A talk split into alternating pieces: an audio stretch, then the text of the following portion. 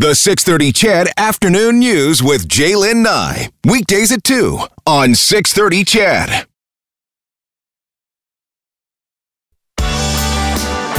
Interesting people, relatable stories, relevant, topical. This is 630 CHED Afternoons with Jaylen Nye. We're to talk more about rural crime in the coming days, if not tomorrow. So uh, keep that in mind, and uh, we can follow up on a number of your comments uh, on the text line at 63063. Your phone calls at 4960063. Right now, though, uh, wanting to switch gears uh, a little bit, the Mazankowski Alberta Heart Institute is celebrating 10 years, 10 years of helping Albertans with cardiovascular issues, keeping them alive, giving them a second chance of life, and it's home to some leading leading ed re, uh, leading edge research. This afternoon, we're joined by someone who knows uh, the great work that is being uh, done there, and a doctor doing that work. I'd like to welcome Dr. Uh, Dylan Taylor, the facility medical director at the Maz and at the University Hospital, and Brad Smoliak, who's been a patient there since last fall. Dr. Taylor, Brad, welcome to the show. Thanks, Jaylen. Glad to be on the show with you. Sorry I can't be with you in person there. Oh, it's just I, I get I get uh, I get face to face once a year at the telethon. That's it, Dr. Taylor. you're busy. Right. You're busy fella. Listen, I know that you have been doing cardiac care in Edmonton for many many years now. How has it changed over the years, and, and what impact um, has the Maz had on that? Well, things have, of course, evolved uh, remarkably since I began working here, and I'm happy and uh, sorry to say that I've been working here in Edmonton since 1991, so my hair color has changed over the years. but uh, we've been able to uh, take advantage of many of the advances that have occurred, and we've been able to be involved in many of those advances here at the Mazankowski. One of the biggest changes has been the ability to uh, do things less invasively, so via catheters uh, through the arteries or veins rather than needing open heart surgery. And the other major change has been the kind of supports that we've been able to provide for people whose hearts have been very unwell and who in previous uh, decades and generations might not have survived. Now they can. And you know what? And uh, that is why our other guest is uh, in studio with us this afternoon, Brad Smoliak. Brad, you had a big scare last fall. What happened? Uh, I was working uh, out in Halifax and I came back and I was really puffy like a marshmallow and having some issues breathing and, and just being uh, quite tired all the time. And uh, went into the Maz and spent a couple weeks there. And they said, "Hey, you're in heart failure." Wow. And uh, we got uh, heart transplant as an option. And then unfortunately that uh, that didn't pan out. So I was fitted, or a, a procedure was booked at that time for early um, 2019 to install a VAD or ventricle aided or assisted device. So, Dr. Taylor, tell us about VADs. What are they and how they work? So, a VAD is a mechanical pump, VAD standing, as Brad had said, for a ventricular assist device. And so it assists the main pumping chambers, chamber or chambers of the heart to circulate blood when the muscle that forms that chamber has become weak. Hmm. How much? How, how often do you do this? Well, the Mazankowski actually has one of the largest VAD programs uh, in the world, almost, and certainly in the country. And so there are uh, probably close to 100 people who have benefited from a, a VAD over time. And at, uh, in fact, one patient we have who had a VAD implanted 10 years ago is still living with uh, with his VAD. Wow. So, so, it happens many times a year when uh, patients need that kind of support. So they, they the, the, this VAD will be um, will be put in and will be used as long as it's continuing to do its job, and then is a, as a transplant the next option. So very often a VAD is uh, placed because someone needs time to recover or their heart needs time to heal. Uh, before they might be a candidate for a transplant, and sometimes it actually then makes the transplant unnecessary. Oh. in rare circumstances, we know that a VAD might be the only option where, when other factors might make a transplant uh, or rule a transplant out as an option. Brad, have you had, had you ever heard of one of these things before? No, this was the first time in uh, about a year ago. And so when when they told you, what what what what, what went through your mind? Oh boy. Um, uh. well, I mean, there's no option. Yeah. I mean, really, what is the option? Uh, it took a little while to wrap my head around walking around with about num- nine pounds of, of weight. Yes. And how that was going to affect my life and what I do for a living. I'm a chef. You're a chef, of course, kitchen. Um, and, yeah. And, and trying to be quite active. And, and once I got over that, I mean, in a way, i am quite fortunate in a way as I've been around my the hospitals my entire life, mm-hmm. so I kind of know how they work. So there wasn't that big shock mm. of wham, you're in the hospital now. Uh, Dr. Uh, Taylor, um, I think the numbers that I last read were 1,300 open heart surgeries annually, about 284 heart and lung and lung transplants since opening. I think when we think of the Maz, oftentimes we just think of, of hearts, but no, the heart and lung and lung side of that is huge. And there's some great research on that front being done there. Yes, absolutely. We have uh, a couple of our uh, heart surgeons who are doing some work with uh, what is essentially an artificial life support system for organs. So uh, Dr. Uh, Darren Freed and Dr. Jayan Nagendran have uh, done amazing work to develop uh, a kind of pump that helps circulate uh, blood uh, through organs that are being prepared for transplant. And in fact, in the case of the lungs, what they have developed is uh, a machine essentially that allows the lungs to breathe the same way that they would in a natural environment, so in the human body. But they're doing that in the machine, and that allows the lungs to survive. In fact, they can be treated and improved when they are being prepared for donation and implantation into a recipient. And that is just uh, amazing. And I know that I've I've I told Dr. Nagendran uh, during the, the the telethon, and it, I might have told you as well. I've had numerous friends who have died on the waiting list, waiting for lung transplants because of their cystic fibrosis. Mm-hmm. And um, when when I start hearing about about this and, and, and the difference that it could make, uh, well, that it could have made maybe you know 15, 10 years ago, but the difference it's going to make moving forward. That's really, really exciting. And when you say life changing, that is life changing in the most life changing way, isn't it? Absolutely right. Yeah, it's really uh, just remarkable. Um, you know, um, when we talk about some of um, organ donors, that sort of thing, I know it can be a tricky conversation. Some people have signed up for organ donation, others are uh, still a little leery about it. what do you tell people about um, thinking about organ donation? Well, organ donation is a way that um, a tragedy can be at least um, lessened to a small degree.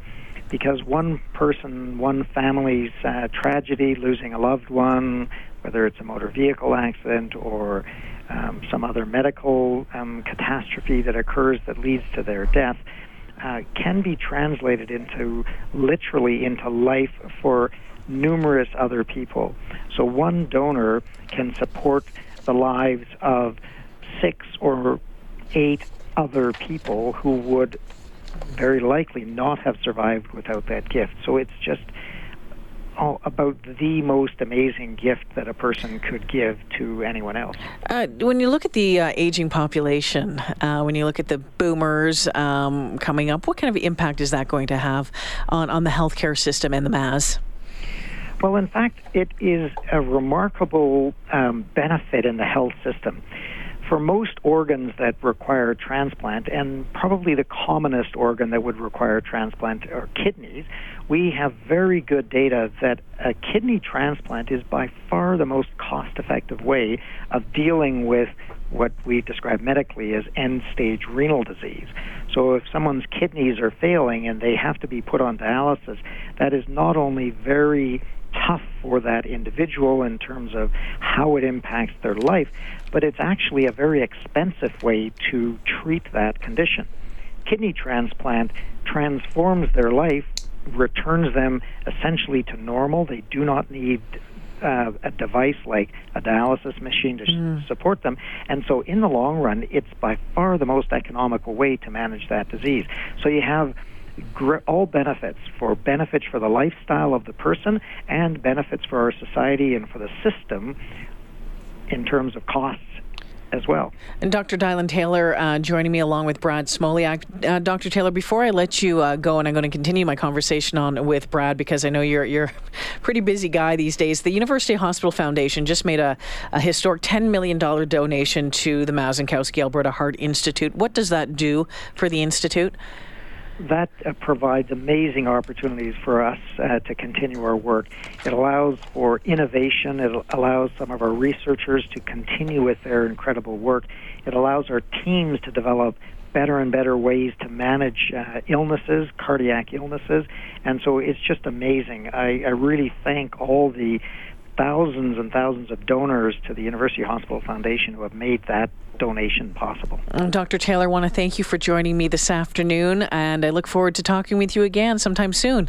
Thanks, Jalen. Nice take, to be on the show with you. Take care. That's Dr. Dylan Taylor. He is the uh, Facility Medical Director, University of Alberta Hospital, and the Mazankowski Alberta Heart Institute, Kaye Edmonton Clinic. You name it, he's pretty much doing it. Now, Brad, uh, Brad Smoliak, uh, some of you are going, I know that name. I know that name. I know uh, you've been on with Jespo in the past. You've been busy in, in this community for, for quite a while. You're a chef. Yeah. You're a chef and uh, kitchen. Mm-hmm. It's uh, Kitchen by Brad Smoliak, isn't it? All right. So, um, can you give us an idea? I mean, this you had you had alluded to the fact that you'd been in and out of hospitals, uh, that you weren't you know nervous around them or they weren't uh, uncomfortable whatever it was that you said a little bit of your story you were you were born with a with a birth defect i was born with a birth defect that uh, at 11 days old i had my first surgery at the u of a uh, at that time, um, they told my parents there was about a 3% chance of me making it. Really? 3%? Yeah, till I was five years old. Wow. And I made it at five, and then they sent me out to, um, with my parents, to uh, the Toronto Sick Children's, and I mm-hmm. had kind of a groundbreaking uh, surgery at that time called the mustard procedure, which basically flipped the great vessels so my heart is kind of backwards. Your heart was yeah, it was yeah. backwards. Okay. Yeah, it still is. um, but they just basically flipped the vessels. Uh, so when I, when that happened, I mean, it was quite amazing when when you think about it. 1971 had the surgery on December 8th, and we were back home in Edmonton on the 24th of wow. December. So you know, 16 days. Yeah. Um, and then you know things were going along fine until about 35, and then I started, you know, developing some symptoms of getting tired, heart racing. And, you know, I hit 239 with the heart racing. Oh, my. which is pretty interesting and trying to slow that down. And, and we just got to the stage, you know, Dr. Taylor, I was very fortunate, very, very fortunate that he uh, has been my cardiologist mm. for the last 20 years. And, you know, he just said, last September, he said, you know, it's just this repair that you've had for 47 years. It, you know, the, the heart is a pump. It's wearing out. Uh, so. And you were now in late stage heart failure. Basically, yeah. All right, let's take a break here. When we come back. Um, you're moving, you're doing things, you're yeah. feeling great now. We'll talk about uh, the switch sure. after this.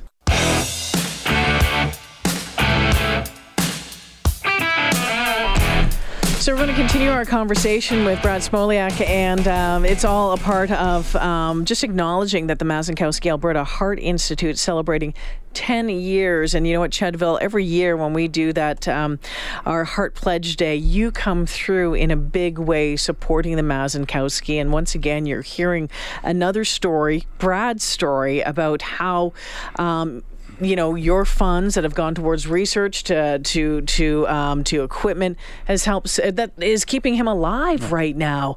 And um, this you you started to feel sick started to feel not well uh, the racing heart that sort of stuff. When you went in and the, uh, we touched on this briefly they said okay we have to do this. Uh, I mean did you think uh, what about a heart transplant right away uh, once Dr. Taylor said a heart transplant, and I was kind of, it wasn't on the top of my mind. No. It was, it was a big shock. And yeah. then when when uh, the tests were done and they said, no, you can't have a heart transplant, we got to go to the next step, which is the VAD, that was a big one too. But then once you get, you know, a lot of it is mental. Yeah. And once you get over that aspect of it and not worrying, you got enough people there to worry about Yeah. you, and they're all experts at what they So do. the equipment that you wear, this VAD, when you um, when you when it all, how does it all hook up? How does it work? And you're carrying it around. Well, you have like a central control unit that's kind of right, for lack of a better word, is kind of just right below the the chest, and uh, you know it looks probably like. Um, uh, well, I'm an old guy, so it's uh, the Walkman or something along those lines, and then two batteries that are on the side and connected with wires. You know, it's pretty Oh, pretty at that. simple, and then it's you know operated. Uh, they do all the programming, Yeah. thank goodness. Uh, but basically, every day I have to read certain numbers to them. Like now, I'm reading because it's not a pneumatic pump, so it- there's no, you know, s- squeezing. It's just circular. So is there an open line into your chest, uh, not into the chest. It goes in the back, into the back? by the oh, side, okay. and then it wraps around. Two batteries, yeah. and uh, so it goes at about 6,200 revolutions per minute. I have no no pulse. Can you? Okay, that's weird. Can you f- can you feel it? Can you feel anything? Uh, you can't really feel anything uh, late at night, like when you s- you know you Yeah. go to bed. You'll hear a slight whirl, like Okay. a- like the slightest whirl you can imagine. Okay, this is yeah. That Mind-blowing? The, the whole part where you said yeah, yeah, you don't have a heart, you don't have a oh, pulse. Yeah. That just got me because I'm thinking, no, isn't that making your heart move? But it's No, not. It, it's the pump that's helping it. Isn't that something else? Yeah. So it's pretty it's pretty mind blowing. Mm-hmm. You know. Oh my gosh! And and you said you're you're feeling great now. Uh, you know things are kind of getting back on track. Once you learn how to deal with all of this, it's like anyone who goes through uh, a medical issue. You figure it out. You figure what you can, what you can't do, Yeah. and you move forward. Yeah, you know, it was probably well, I know it was. It was harder on my my family Mm-hmm. than it was me. On in all honesty, I mean, I just laid there Yeah. and did what I was told. I probably had maybe, you know, f- four or five days of real pain that I felt, but it was harder on my my family. But yeah, you just go along, and I, I, I you know, people have asked me, "What's it like? What's it like?" And I'm a dog lover. Yeah. So, and I know every time I take my dog for a walk, he likes, he's really, really pulling to Yeah. get going. And as soon as you get him to the off-leash park, he just runs. Yeah. And that's kind of me. I've kind of been like the dog on the leash, and now I got let in an off-leash park, and away we go. What did you learn about the Maz from your time there? Oh boy, I mean, you know, uh, probably the the most important lesson or thing that I learned is the world, whatever you want, you know, there's a lot going on, but the sense of humanity and the sense of kindness and uh, just personal care and generosity from. Uh, you know, the, the, we say the doctors and nurses, and you know, at a world-renowned institute like the and Kelsey, you, you kind of expect that, but everybody else, they're phenomenal. Like the food service people that dropped off your meals. I mean, Lawrence, I saw him today, and he said, "Hey, Brad, how you doing?" you know, I haven't seen him for three months. Everyone. What about, um, you know, and I think a lot of people think about heart issues or cardiovascular issues as a as an old person's uh, issue, Yeah. and that's not the case, is it?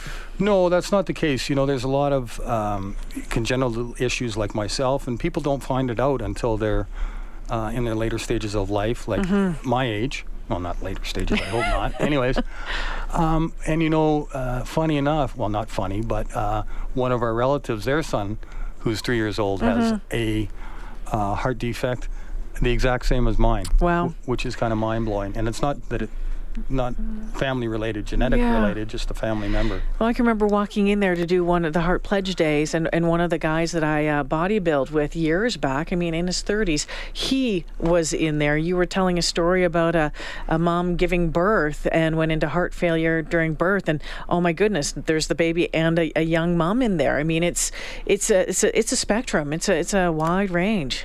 you know honestly when you when you go there and and hospitals people who go um, you know one of my my friends said oh brad i feel so sorry for you for spending 100 days at the maz. And i said no no no no no. Be thankful we have the maz. I mean i don't want to stay there any longer than i have to but uh, you know it is a place where again you sit there and and you see people from all walks of life different you know both genders and people that are having great moments of life and crappy moments and it's just really interesting What's next for you? Oh, next for me, uh, well, we got to harvest the garden, whatever's left. Uh, go and pick a couple tomatoes. You know, I, I don't know. We kind of take it day by day. Um, I would like to. We're just waiting for the okay. My son lives in London, England now, so hopefully we're going over there Nice. before the new year. All right. Brad Smoliak, nice to see you. Um, and I'm glad you're feeling so much better. Thank you. All right. Thanks for joining us uh, for this segment on the 6:30 Ched Afternoon News. Uh, Brad Smo- uh, Smoliak, Dr. Taylor from the Mazankowskis. It celebrates 10 years.